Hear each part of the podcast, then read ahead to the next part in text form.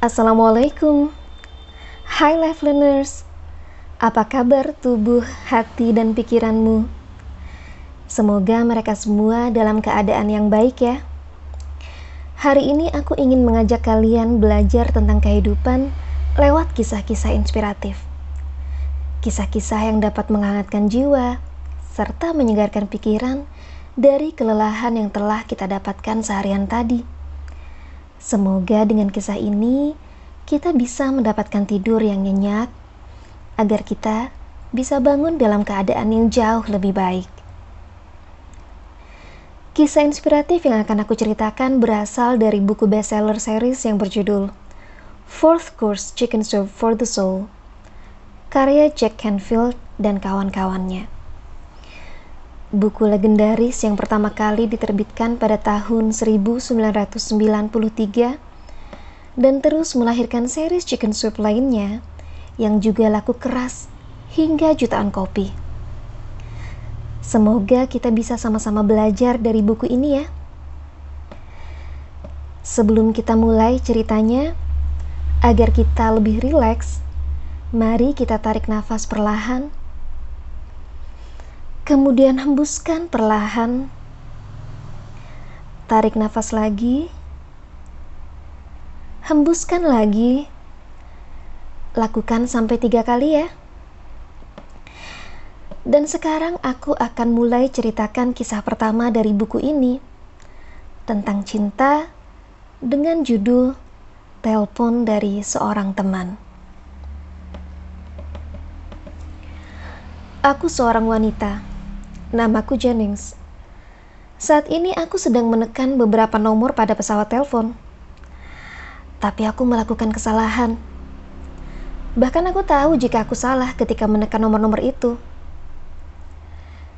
Telepon di seberang berdering.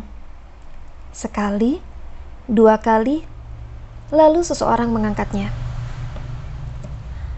Maaf, salah sambung. Terdengar suara serak seorang laki-laki sebelum teleponnya dimatikan. Karena merasa heran, aku mencoba menghubungi nomor itu lagi. Kemudian lelaki itu mengangkatnya lagi. Aku bilang kamu salah sambung. Jawabnya lagi. Kau tahu kenapa aku heran? Aku heran bagaimana lelaki itu tahu bahwa aku salah sambung sebelum aku mengucapkan sepatah kata pun. Padahal waktu itu Aku bekerja di New York City Police Department, Departemen Kepolisian Kota New York. Seorang polisi terlatih untuk menjadi penasaran dan investigatif. Jadi, aku menelpon untuk ketiga kalinya. Hei, ayolah, kata pria itu. Apakah ini kamu lagi? Ya, ini aku, jawabku. Aku bertanya-tanya bagaimana kamu tahu aku salah nomor bahkan sebelum aku mengatakan apa-apa. Kamu mencari tahu, katanya dengan suara yang agak keras, kemudian membanting telepon. Aku duduk di sana beberapa saat. Gagang telepon terpasang longgar di jari-jariku. Hmm. Aku mencoba menelepon nomor itu kembali kemudian diangkat. Apakah kamu sudah memikirkannya? Dia bertanya. Satu-satunya hal yang bisa kupikirkan adalah tidak ada orang yang menelponmu. Nah, sekarang kamu mengerti. Klik. Telepon itu mati untuk keempat kalinya. Sambil terkekeh, aku memutar lagi nomor itu. Kemudian diangkatnya. Apa yang kamu mau sekarang? Dia bertanya. Aku pengen telepon. Hanya untuk menyapa. Halo, kenapa? Tanyanya. Ya, jika tidak ada yang pernah menelponmu, kupikir mungkin aku yang harus melakukannya. Hmm, baiklah. Halo, dengan siapa di sana? Tanyanya lagi. Akhirnya aku berhasil. Sekarang dia penasaran. Aku menceritakan kepadanya siapa aku dan bertanya siapa dia. Namaku Adolf Melk umurku 88 tahun. Dan aku belum pernah dapat telepon salah sambung berkali-kali selama 20 tahun. Kami berdua tertawa. Kami berbicara selama 10 menit. Adolf tidak punya keluarga, tidak punya teman. Semua orang yang dikenalnya hampir semuanya meninggal dunia. Kemudian, kami menemukan bahwa kami memiliki sesuatu yang sama. Ternyata, dia pernah bekerja untuk Departemen Kepolisian Kota New York selama hampir 40 tahun. Dia menceritakan tentang hari-harinya di sana sebagai operator lift. Dia terdengar menarik, bahkan ramah. Aku kemudian bertanya apakah aku boleh menelponnya lagi. Mengapa kamu mau melakukan itu? Dia bertanya, terkejut. Ya mungkin kita bisa menjadi teman telepon. Kamu tahu, seperti sahabat pena. Bedanya kita menggunakan telepon bukan surat. Dia ragu-ragu. Aku tidak keberatan punya teman lagi. Suaranya terdengar sedikit patah-patah. Aku menelpon Adolf sore berikutnya dan beberapa hari setelahnya. Mudah berbicara dengannya. Dia menceritakan kenangannya tentang Perang Dunia I dan II, bencana Hindenburg, dan peristiwa bersejarah lainnya. Dia menarik. Aku memberinya nomor rumah dan nomor kantor sehingga dia bisa menelponku kapan saja. Dan dia melakukannya hampir setiap hari. Kalau kamu bertanya, aku tidak hanya bersikap baik kepada orang tua yang kesepian. Berbicara dengan Adolf penting bagiku, karena aku juga memiliki celah besar dalam hidupku. Dibesarkan di panti asuhan dan rumah asuh, aku tidak pernah punya ayah. Perlahan-lahan Adolf seperti menggantikan sosok ayah yang penting bagiku aku bisa berbicara tentang pekerjaan, kuliah, dan apa saja yang aku lakukan di malam hari. Adolf bersikap hangat sebagai penasihat. Saat aku berbeda pendapat dengan seseorang, aku seperti punya pembimbing. Aku pikir aku harus berbicara serius dengannya, kataku suatu hari.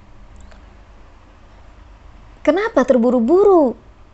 Adolf memperingatkan biarkan semuanya menjadi dingin.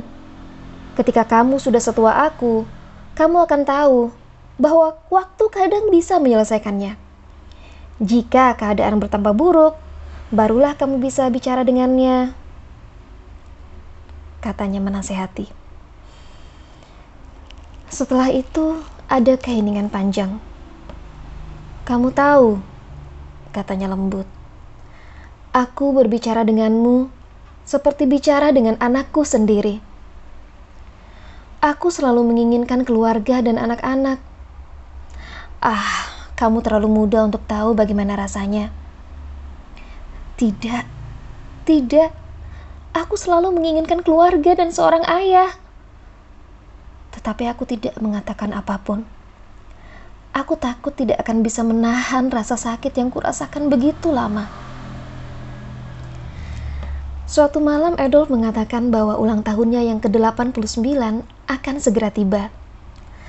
Setelah membeli sepotong papan kayu, aku mendesain kartu ucapan berukuran 2 kali 5 meter dengan kue dan lilin kerangka 89 di atasnya. Aku meminta kepada semua polisi di kantorku dan bahkan komisaris polisi untuk menandatanganinya. Aku mengumpulkan hampir 100 tanda tangan Adolf pasti senang dengan hadiahku ini. Kami sudah berbicara di telepon selama empat bulan sekarang. Dan aku pikir ini akan menjadi waktu yang spesial untuk kita saling bertemu. Jadi, aku memutuskan untuk mengirimkan kartu ucapan itu dengan tanganku sendiri. Maaf ya, aku salah menyebutkan ukuran. Maksudku, kartu ucapanku ini ukurannya 2 kali 5 inci bukan dua kali lima meter. Aku tidak memberitahu Adolf kapan aku datang. Aku baru saja mencari alamatnya, kemudian langsung menyetir mobilku ke sana. Sesampainya di sana, aku parkirkan mobilku di jalan dekat apartemen.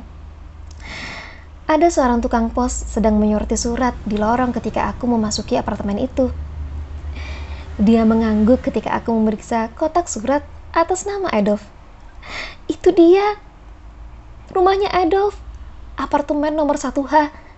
Sekitar 20 kaki saja dari tempatku berdiri. Jantungku berdebar kencang. Apakah kita akan memiliki chemistry yang sama seperti yang kita dapati lewat telepon? Tiba-tiba aku merasakan tikaman keraguan. Mungkinkah dia akan melakukannya? Menolak aku, seperti ayahku menolakku ketika dia keluar dari kehidupanku. Aku mengetuk pintu Adolf. Ketika tidak ada jawaban, aku mengetuk lebih keras. Tukang pos yang tadi mendongak dari penyortirannya. Tidak ada orang di sana, katanya. Iya, kataku merasa sedikit bodoh. Jika dia menjawab pintunya seperti dia menjawab teleponku pertama kali, ini mungkin akan butuh waktu seharian. Kamu kerabatnya? Tanya tukang pos itu. Tidak, hanya teman, kataku.